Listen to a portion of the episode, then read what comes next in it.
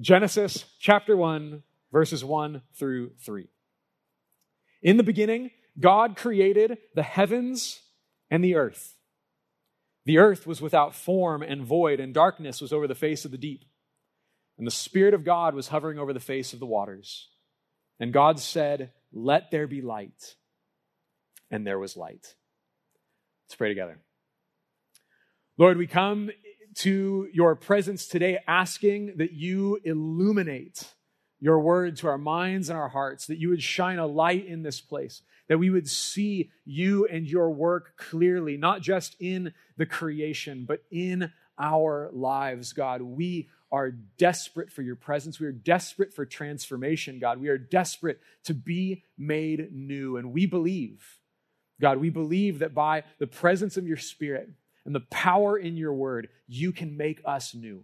And so, God, would you continue to form us, continue to mold us into your image? Bless what we do today, God, that it may be fruitful and that we might be changed. God, meet with us in this place and teach us in Jesus' name. Amen. Amen. Well, I have been fascinated by artists. One of the reasons I am so mesmerized by people who are able to make beautiful things is because I am entirely unable to make beautiful things. When it comes to the, the fine arts, when it comes to drawing, when it comes to even like straight lines and stuff, I am a mess. I can't do it. And I remember one time being the most in awe of, of watching the creative process. About 20 years ago, I got to spend some time in Italy, and there's a little island off the coast of Venice called Murano.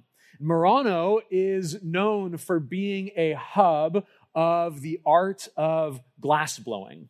And if you've ever seen somebody blow glass, it's, it's like watching the impossible. They would take with, uh, it would start with sand, and they would melt the sand down, and then they would end up with like this amorphous mass of what looks like lava. And they have to make the final product before the glass cools off and hardens. And so these, these guys are there, they're pulling out the glass, and in the matter of like 15 to 20 seconds, I saw this guy make a glass horse reared up on its hind legs with an actual like detailed expression of intensity on the horse's face. And i just sat there and like woe is me i am undone. What business do i have ever trying to create anything? Because this is how you do it. This is it was it was fascinating watching these people literally blow life breathe life into molten glass and making these creations. This is the way I want us to see God in this text. He's an artist in front of a blank canvas. He's a potter with a lump of, of formless clay, preparing himself to make something beautiful, to literally breathe life into this world, breathe abundance into this world. He is a creative, beautiful, powerful, yes, but artistic, wise, and wonderful God. He's about to make something beautiful, but he begins with something very different than what his vision will become. God could have snapped his fingers and brought an entire world of beauty into existence instantaneously. Not only did he choose to do it over six days, but he chose to bring all things out of nothing. And when he did, when he brought the materials out of nothing, when he did, it was formless and void. It was a blank canvas, it was a lump of clay. It was far from what it would become. But like any art form, an artist's true genius is revealed as much through the process as it is the final product.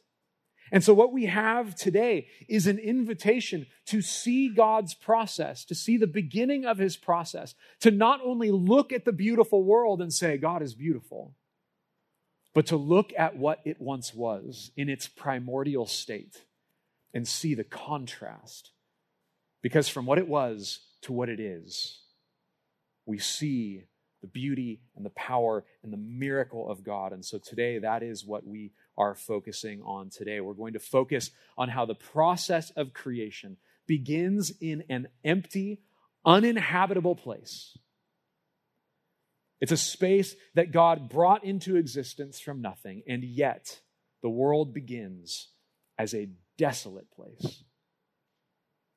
I want you to close your eyes for a moment and, and think about the images that come to mind when you hear the phrase, the earth was without form and void. What do you see? If you're like me, then what you probably imagine is a picture of the world as through a telescope in outer space. It's this, it's this mass with a black backdrop just kind of suspended out there. Maybe you see it revolving around the sun. This is what uh, modern science will tell us is, is, the, is the case that, that maybe you don't see a sphere, but it's like this it's a, it's, it's a, it's a shape that's ever changing. That's kind of this picture in my mind. And that's what modern science tells us that in the, the primordial state of the universe, as the, the young earth was taking shape, it was this swirling pool of gases and and there's collisions and it's just this this you know lava and all this stuff. And it was just it was not its final state yet. And so if you're like me and you've been formed by a 21st century western scientific worldview this might be what you picture the world is unstable and always always changing like an amoeba just out there in space but we need to remember that the ancient Israelites didn't think of the earth in this way. Remember, we talked about this the last couple of weeks. To them, the word earth just meant land, right? It's the, it's the ground that we walk on. The earth is everything beneath the horizon, everything under the sky. That is the earth. And so it is the land that we walk on that is without form and void. And so this perspective possibly brings up different images to our minds. In C.S. Lewis's second installment of his space trilogy, Perelandria, he gives a description of a newly created world. When Perelandria is coming into existence, it is described as land that is floating on the water. The land, the islands would rise and fall with the tides. They shifted in the seas. They would come close together. Then they would be separated. They were always changing. It was unstable. I think this is a fun, creative way to think about the land, the ground beneath our feet, being without form and void. Instead of looking at the earth from outer space, it's a picture that actually gets our feet on the ground, so to speak.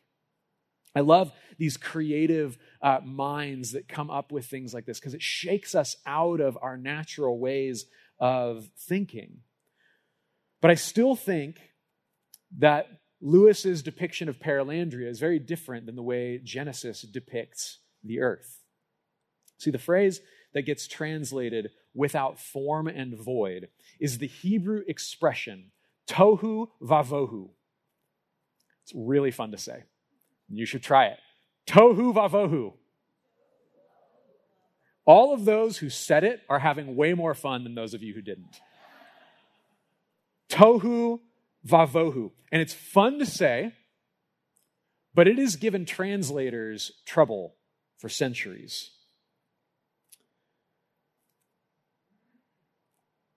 See, this, this, this phrase is made up of two very interesting words. The word tohu shows up quite a bit in the Old Testament. Um, it's often associated with barrenness, like in a desert, physical barrenness. Deuteronomy 32:10 says, "He found him in a tohu land, and in the howling tohu of the wilderness. It's a desert land, the howling waste of the wilderness. I once drove to Fresno uh, with a German exchange student from my high school. And at some long stretch between Paso Robles and Fresno, he looks over at me and he says, I thought California was supposed to be beautiful. I said, It is. If you're in the mountains or by the ocean, even like parts of the desert are, are, are mesmerizing. But this is tohu. This is, this is wasteland. But tohu has other meanings as well. Similar to physical barrenness, the word is also used to describe something that is not just physically empty, not just something that is empty of, of, of life or empty of material, um, but empty of substance, empty of meaning. It's a synonym to vanity. God speaking of man made idols in Isaiah 41 29 says, Behold, they are all a delusion. Their works are nothing. Their metal images are tohu, wind, empty wind. So the earth being tohu means that it's not only empty of material, but it is empty of purpose. It's vanity. It's, it's, it's meaningless at this stage of God's creation. It is tohu, a wasteland. And it's also vohu. Vohu shows up less in the Bible. It only occurs three times in the Old Testament, and each time it is always accompanied with tohu. But the general understanding in its translation, uh, it, it means, again, emptiness. It means void, without material substance. They're very similar words. And they, they sound similar too. It rhymes, it's poetic. And so tohu vavohu then is an expression that's made up of two related words that, when connected by the word and, communicate a single thought. We have these expressions in English also. Think about the phrase sick and tired. If you're sick and tired, you are neither ill nor are you sleepy. You're frustrated. You're exasperated. You're at the end of your rope. Two words that, when taken together, have a cultural understanding that mean one particular thing. And so, taken this way, this phrase, tohu vavohu, is not just fun to say. It means that the earth is a physically and purposefully barren wasteland. There is no material and there is no meaning. Some of us sometimes feel that though the world might be full of things, often those things are empty of meaning. The world is without substance, it's empty of purpose. Tim Mackie from Bible Project uses the phrase wild and waste. That, that the world is, is a wasteland. It's empty. It's, it's, it's, it's, it's, it would be wasted to remain like that. And it's wild. It's chaotic. It's, it's, it's uncontrollable. It's tohu vavohu, wild and waste. And so, why is the earth tohu vavohu? Well, first, it's covered in water and darkness. Look in the text. It says that darkness was over the face of the deep. And The Spirit of God was, was over the face of the waters. Think about a world that is shrouded in darkness and covered by water. Can life sustain, be sustained there? No, absolutely not. The ocean, the deep, uh, is always a picture in the ancient world of uh, uncontrollable power. You can't stop the tides.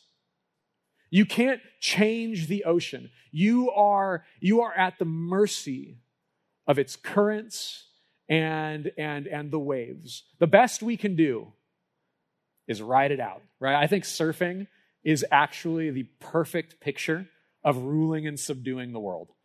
It is the most chaotic place in all of the planet, and yet somehow surfers make it their playground.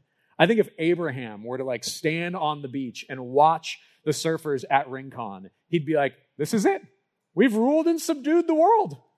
We have turned the ocean into a playground. The ancients looked at the ocean and they saw chaos. They saw power. They saw something that they could not control. They saw a place that was not their home. The ocean is not our home.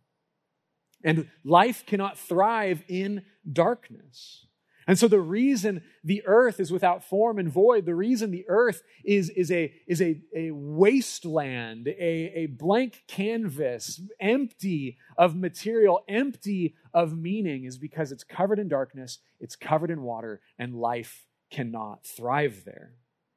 And so this needs to inform how we think of this text. Because it means that the text is not so much, it's not describing so much the appearance of the earth it's not describing the material structure of the earth. Rather, it's a description of the function of the earth.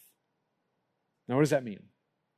What does it mean that it's describing the function of the earth? What does it mean for the earth to be functional? If you remember our time from last week, we talked about how the earth was made to be a dwelling place for people, it was made to be a home. The heavens and earth was this cosmic temple where God dwelled with his people. This is the function of creation, and the earth's function is to be a place for humanity. Can humans live here? No, it's not ready for us yet. And therefore, the earth at this stage in creation is non functional.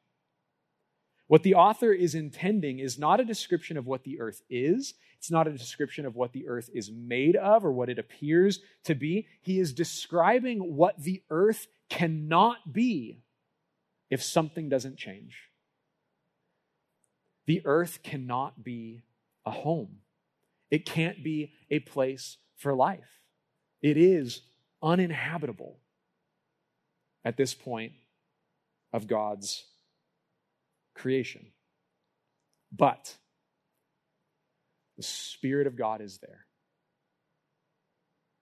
The Spirit of God is there, hovering over the face of the waters.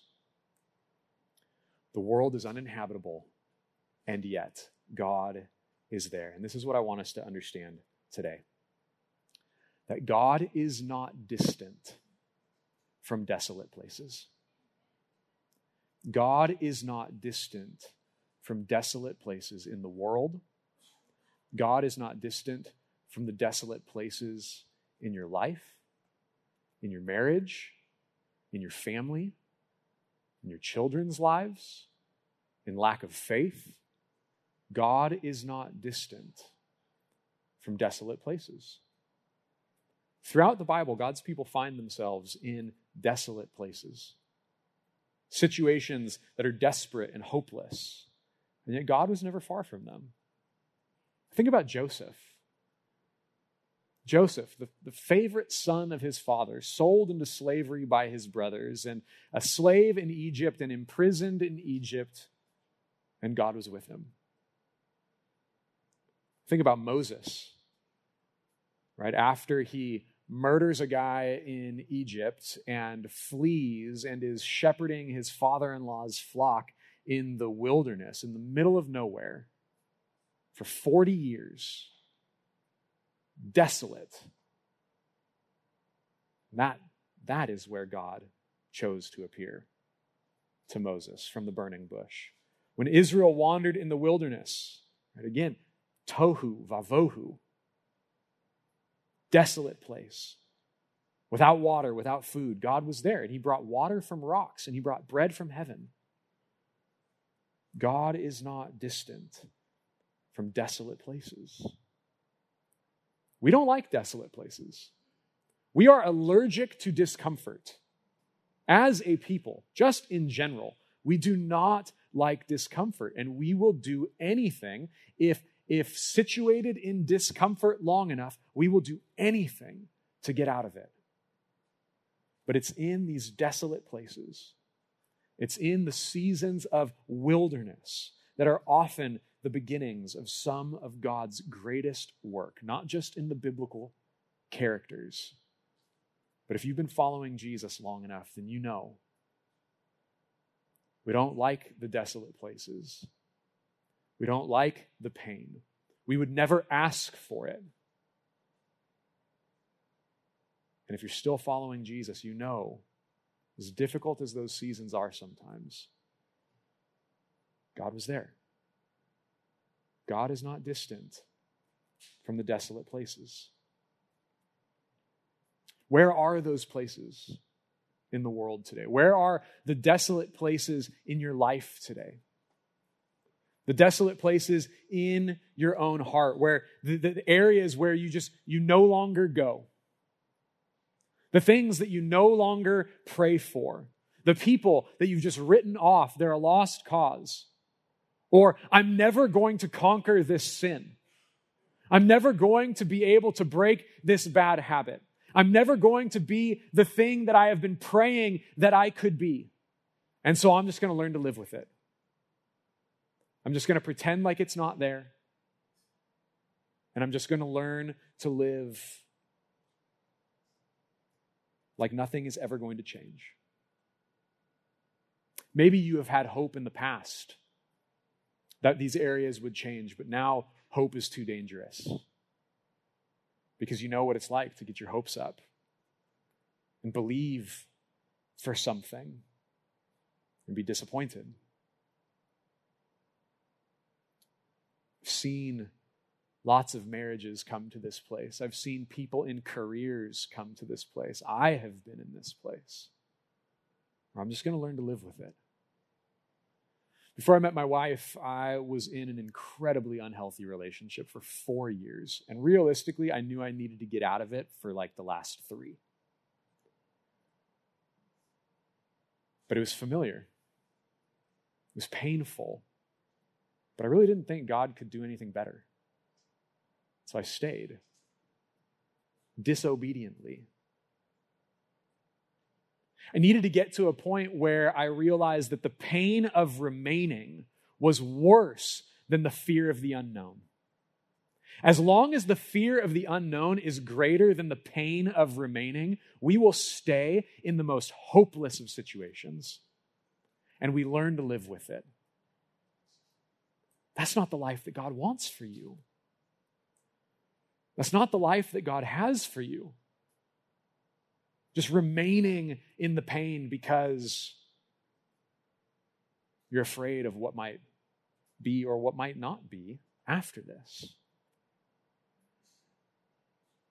See a lot of parents and grandparents get to this place when their children abandon their faith or stop talking to the family. We pray, we hope, and after years, after decades, lose hope. Where's the desolate place? Church, where's, where's, the, where's the desolation in your heart? The darkness, the barrenness, the purposeless. Maybe, maybe it's a sliver of your life. Maybe it's the whole thing. Maybe, Maybe you are feeling like it's all tohu vavohu. It is all irrelevant and meaningless. And you pray that someday your life might actually mean something. But you're doubtful. You don't know what it's going to take.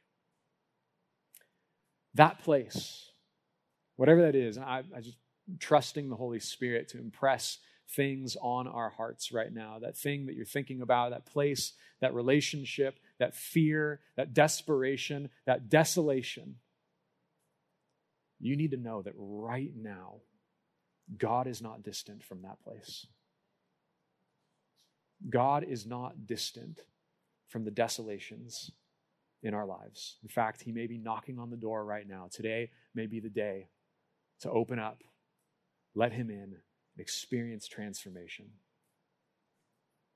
to the presence of the Spirit of God in this, this wasteland of a creation in our text is the first sign that this world without purpose is not a world without hope.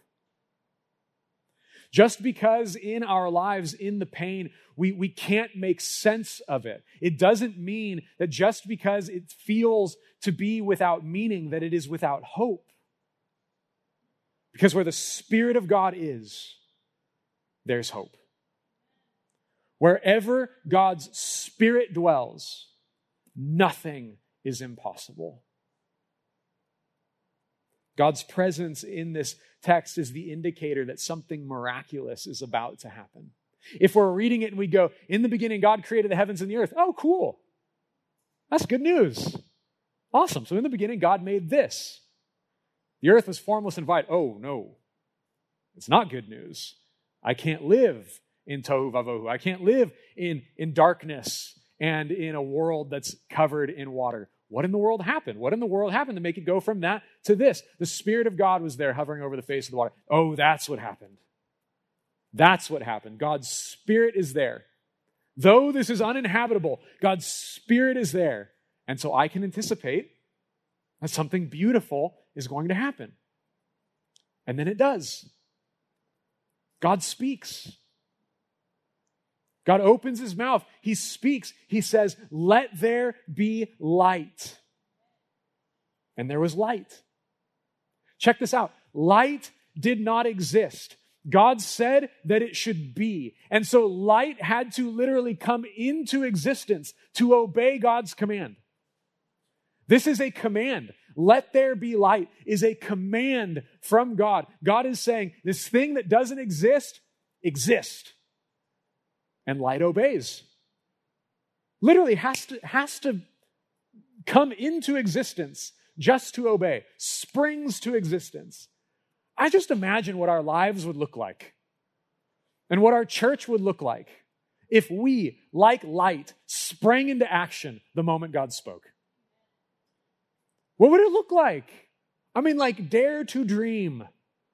What it would look like if God's church everywhere sprang into action. When we read something in his word when we heard a truth in a sermon when when god in the still small voice encouraged us to take particular action in a particular area what would it look like if god said love and we loved? We actually loved. Or like serve people or be generous or stop that. Imagine, dare to dream what it would look like if we actually obey. Look, look, we're not saved by our, our obedience, we're saved by faith. But what kind of transformation would we experience? What kind of participation in the Spirit of God would the world out there experience if everywhere the church went, we did what God said? I mean, it seems ridiculous to say, but I feel like we got to say it. Light comes into being just so it can obey God. What would we do to obey God? Now, God's commands are good. God's word, his commands are good. But apart from God's spirit, they can only change our behavior. God's, God's commands can only change our behavior. We can be walking this way, doing this thing, and we hear, that's not good. Okay, I'm going to go and, and do this other thing. But God has more in mind than changing your behavior. God wants to change your heart. He wants to change who you are. He doesn't just want you to do different things, He wants you to desire different things. He wants to change your motives. He wants to change why you do things, why you do the things that you do, not just change the things that you do. But God's Spirit has the power to actually transform us from the inside out. God's Spirit has the ability to transform us from what we are into what we might become. It is both by God's Spirit and God's Word that God's vision of creation begins to take shape. He takes a barren world and he makes it beautiful.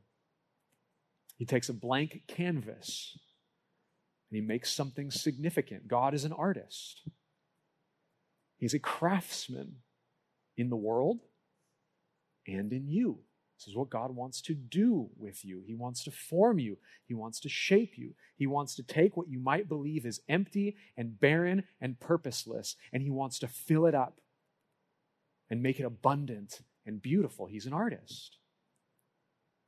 My wife is an artist.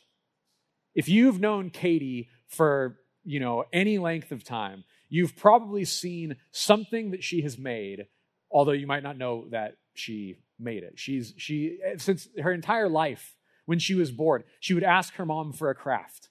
And her mom would come up with some craft and she would make these crafts. So her room was filled with beautiful things made from random household objects.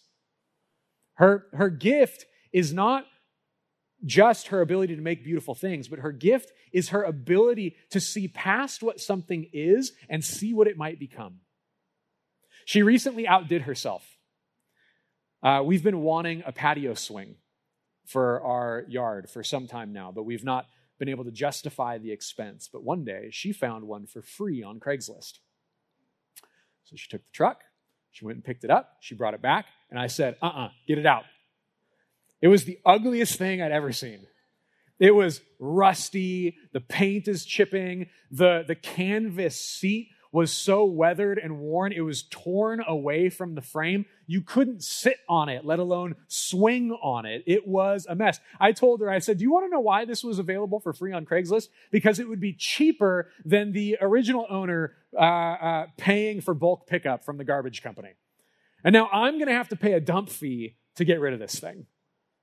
This is atrocious.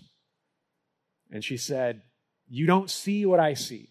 And so she spent hours cleaning it and, and painting it and twisting together all of these cords and knots to, to basically sew a seat back onto the frame. And she took something that was ugly and awful, and as far as I was concerned, was an eyesore, and made it my favorite piece of patio furniture of all time. It's beautiful. It's amazing. And not just because it's nice to look at, not just because it takes up a nice little space in our yard, you know, the perfect little decoration, but because in the mornings we go out there and we sit on it and we swing and we talk. And, and in the afternoons when I get home from the office and the kids are, are playing in the backyard and we sit there and we, and, we, and we enjoy our family. And she homeschools our kids on the swing. It's not just something that's beautiful, it's something that is now been filled with life and and and fills us with life. It's it's actually become a, a an investment into our relationship into our marriage. It, it's not just a piece of art. It's a part of it's a part of our family. It's a part of our relationship. It's where life takes place. This is what god is doing this is what God is doing in creation. This is who He is. This is what God does. This is what God wants to do with you. Not just take your life and make something a little more beautiful, but take your life and make it something that is filled with life. That's something that is an investment of life, of love, of beauty into the world, into relationships. He wants to make you something valuable, not just in your own eyes, but in His eyes, in the eyes of the world. He wants to take the barrenness. He wants to take the emptiness and he wants to fill it up. He wants to bring life to your life.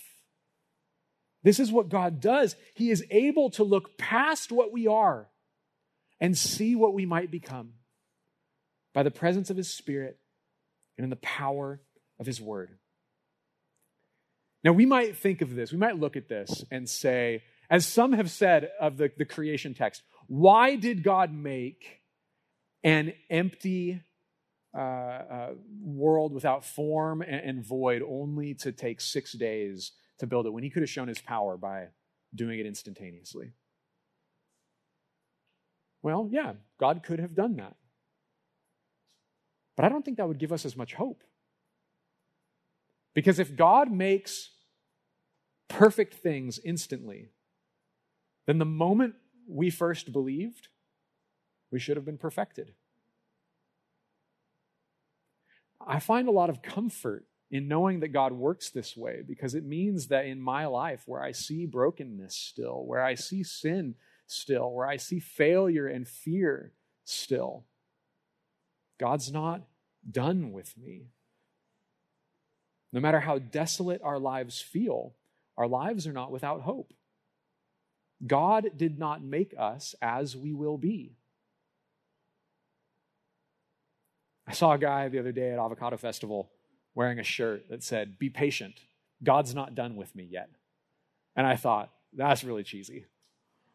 And then I thought, Thank God that's true. Thank God that's true, that God is not done with me yet. You're not going to roll into an artist's studio and start critiquing his unfinished work. No one's going to do that. It's unfinished. Shut your mouth. I know, I know my sculpture looks a little rough. I'm not done with it yet. But we look at ourselves in the mirror, we look at our lives, we start picking it apart. You're not done yet. You are God's workmanship. Scripture says that. That's clear. But you're not done yet. Neither is the person sitting next to you. So stop looking at your spouse, stop looking at your siblings, stop looking at your friends, stop looking at whoever it is, and start critiquing as if they should be something different than they are. Yes, we know that. God's working on them. They're not done yet. Let them cook a little longer. This is comforting. We're designed to grow and change. This world was made with transformation in God's mind, and so are you. And the way we experience transformation is the same way creation experiences transformation. First, how we experience transformation is by receiving God's presence. Now, granted, we can, we can experience God's presence, we can receive God's presence in prayer. You can go to the Lord in prayer and, and ask for his presence. You can experience God's presence um, in, uh, in, a, in, a, in, a, worship gathering uh, where the body of Christ is, the Spirit of God is in his, people. We can, we can worship and we can experience God's presence. But I want us to, want us to think about something that maybe we don't think about all that often. I want us to, to pursue God's presence in the desolate places. Remember, God is not distant from the desolate places. And one reason I think we miss out on experiencing God's presence is because we want to find Him in the places of celebration. We want to find Him in the joy. And we see the darkness, we see the desolation, we go, God's not there. I need joy. I need celebration. I need the things that make me happy. That area of my life over there, that doesn't make me happy. God can't be found there. But God calls us to pay special attention to the places of desolation in our lives. And I think we would experience more of God's presence in our lives if we paid more attention to the areas that we don't like to think about. The places of fear and failure, the places where we can't fake it, where our weakness is obvious. How do we do that? Okay, we mentioned prayer. Prayer is an obvious way, worship is an obvious way. But here's something else we don't often consider. And Before you have a knee jerk reaction and throw all of your walls up, hear me out. The body of Christ, the church, is the presence of Christ in this world. We're temples of the Holy Spirit. God's Spirit inhabits his people. And so we are invited to experience God's presence in the desolate places by inviting a brother or sister in Christ to sit in that desolate place with us. Dietrich Bonhoeffer talks about confession in his book Life Together. And I'm paraphrasing, but he essentially says we often confess to God. We think we're confessing to God, but we're really just confessing to ourselves. He says it's only when we actually tell a brother or sister in Christ, when we tell the body of Christ our sin, that we know for certain that we're actually opening ourselves up and allowing God access to that space. I think the same is true for the broken places. The same is true for the desolate places. We can tell God that we want his presence there, but until we actually open ourselves up, make ourselves vulnerable enough, and invite another brother or sister in Christ in whom the Spirit dwells into that place, we're left alone there. if we want to see transformation in the desolate places, we need to let one another into those places. And if we want to see transformation in the desolate places of other people's lives, we need to be willing to sit with them there. We like the friends that like to party. God's not always calling us to celebration. Sometimes He's calling us to desolation, to sit in the darkness with a brother or sister in Christ and just be. Not to fix them, but just be the presence of God, like the Holy Spirit hovering over the face of the deep, dark waters. We can be that presence to one another. James 5:16 says, "Therefore confess your sins to one another and pray for one another that you may be healed." There's something significant about bringing another believer into those areas of our life where we want healing, where we want change. This is why participation in the body of Christ, in a believing community, is essential for Christian growth. If you want to experience transformation, do not neglect to sit with another believer in the painful, hidden places. It's often those places where God is most eager to speak. And if we would experience transformation, we pursue God's presence. We also respond to God's word, not just by reading scripture or sitting under sound teaching, by doing what it says by not just being hearers of the word, but doers of the word. So many people want transformation, but when God speaks, we don't do what he says. We justify, we make excuses for why that doesn't apply to me, or why, well, at least I'm saved. I don't need to do that thing to be saved, so I'm not going to do it. It's not about salvation. It's about transformation. This is about becoming something like God, becoming more like Jesus. I want to be clear and just be abundantly clear. These things do not save us. Confession to another believer does not save us. Obedience does not save us. We are saved by faith, by grace through faith, not by anything we do. But if we want to grow, if you want to be transformed, if you want to see the desolate places in our lives flourishing with life once more, then we need to allow His Spirit and His Word to shape us. There's no way around it. Wherever you are in life, imagine. Imagine what could be possible with a fresh filling of God's Spirit, with, with access, a, a freshness to His voice in your life. Imagine what life could become if God breathed life into you by His Spirit, by His power in His Word. What might you become if God were to make new, make you new, breathe new life into you today? I'm sure you can dream. But imagine what is possible if you resist. Imagine what's possible if you do keep that wall up. If you resist his presence, if you resist his word. If you continue to draw the curtains and block out the light without God's intervention, you'll never become what He desires. You won't become what is possible for you to be in His presence if we continue to shut Him out.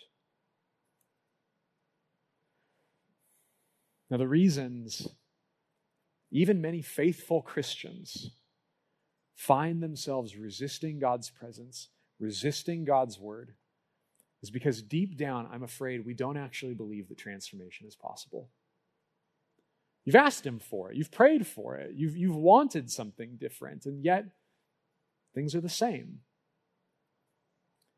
If we believed that, that God wanted to heal us from even our deepest wounds, and if we believed that God wanted to transform us into something more beautiful than we could ever possibly imagine, then nothing would prevent us from doing these things. If you believed God, if I confess my sin, I'm healed. If I if I invite you into these broken places, these places of shame, these places that I don't want anyone to see, you if, if I actually let you have access to there and, and, and confessing and inviting brothers and sisters in Christ to pray for me and hold me accountable in this area is a way that that could happen. If you actually believed that that could bring transformation, who could stop you from doing it? But we don't believe. We believe it's possible, but we doubt that it'll happen for us. Yes, I've seen it in Scripture. Yes, I've seen it in creation. Yes, I've seen it in this person's life. But I don't know that it can actually happen for me. We doubt that it's possible. And so we learn to live with it. God saved me. Isn't that enough? I should be content with that. But God will not be content until we are flourishing with life. He made the world to flourish with life. He made us to flourish with life. 2 Corinthians 5:17 says, "Therefore if anyone is in Christ, he is a new creation. The old has passed away, behold the new has come." If you've put your faith in Jesus, then you are a new creation. It's as clear as that. The old has passed away, the new has come. Jesus is the Word of God. Right? He is the Word of God at creation. Jesus is the Word that was spoken that brought all things into being. And yet, when the world was resisting God, Jesus allowed himself to become like his creation so that we could become like him. If you believe that the eternal Son of God became a human being, was transformed into our likeness, so that we could be transformed into his. And there's nothing in your life that's untouchable. There's nothing in your life that is is impossible uh, from receiving transformation. We believe this. This is what god has done for us. And jesus came not only to uh, an earth that he made but he went into the grave. The most desolate place. Tohu vavohu in the ground, in the grave, in order to bring us to life. This is what we believe. This is who God is. This is what He has done. And if Jesus Christ, the eternal Son of God, was made a human being and went into your grave so that you could have His life, He wants you actually to have His life. Imagine that. Dare to dream that we could actually have the righteousness of Christ, that we could actually have the love of Christ, that we could actually have the compassion of Christ, that we could actually have the power of Jesus in our lives. We believe this, but do we believe that it's for us? This is what Christ has done. This is what God has done for you, for me, for this world there's anybody here that does not know the power of Jesus to transform a desolate life, you don't need to memorize the Bible. You don't need to, to, to, to check all these spiritual boxes. You say yes to Jesus. Because what he has done for you, he will continue to do for you, and he will bring beauty from ashes, and he will raise your life from the dead. There is no place that he will not come for you. There is no trouble from which he cannot deliver you. There is no desolate place that is uninhabitable to God.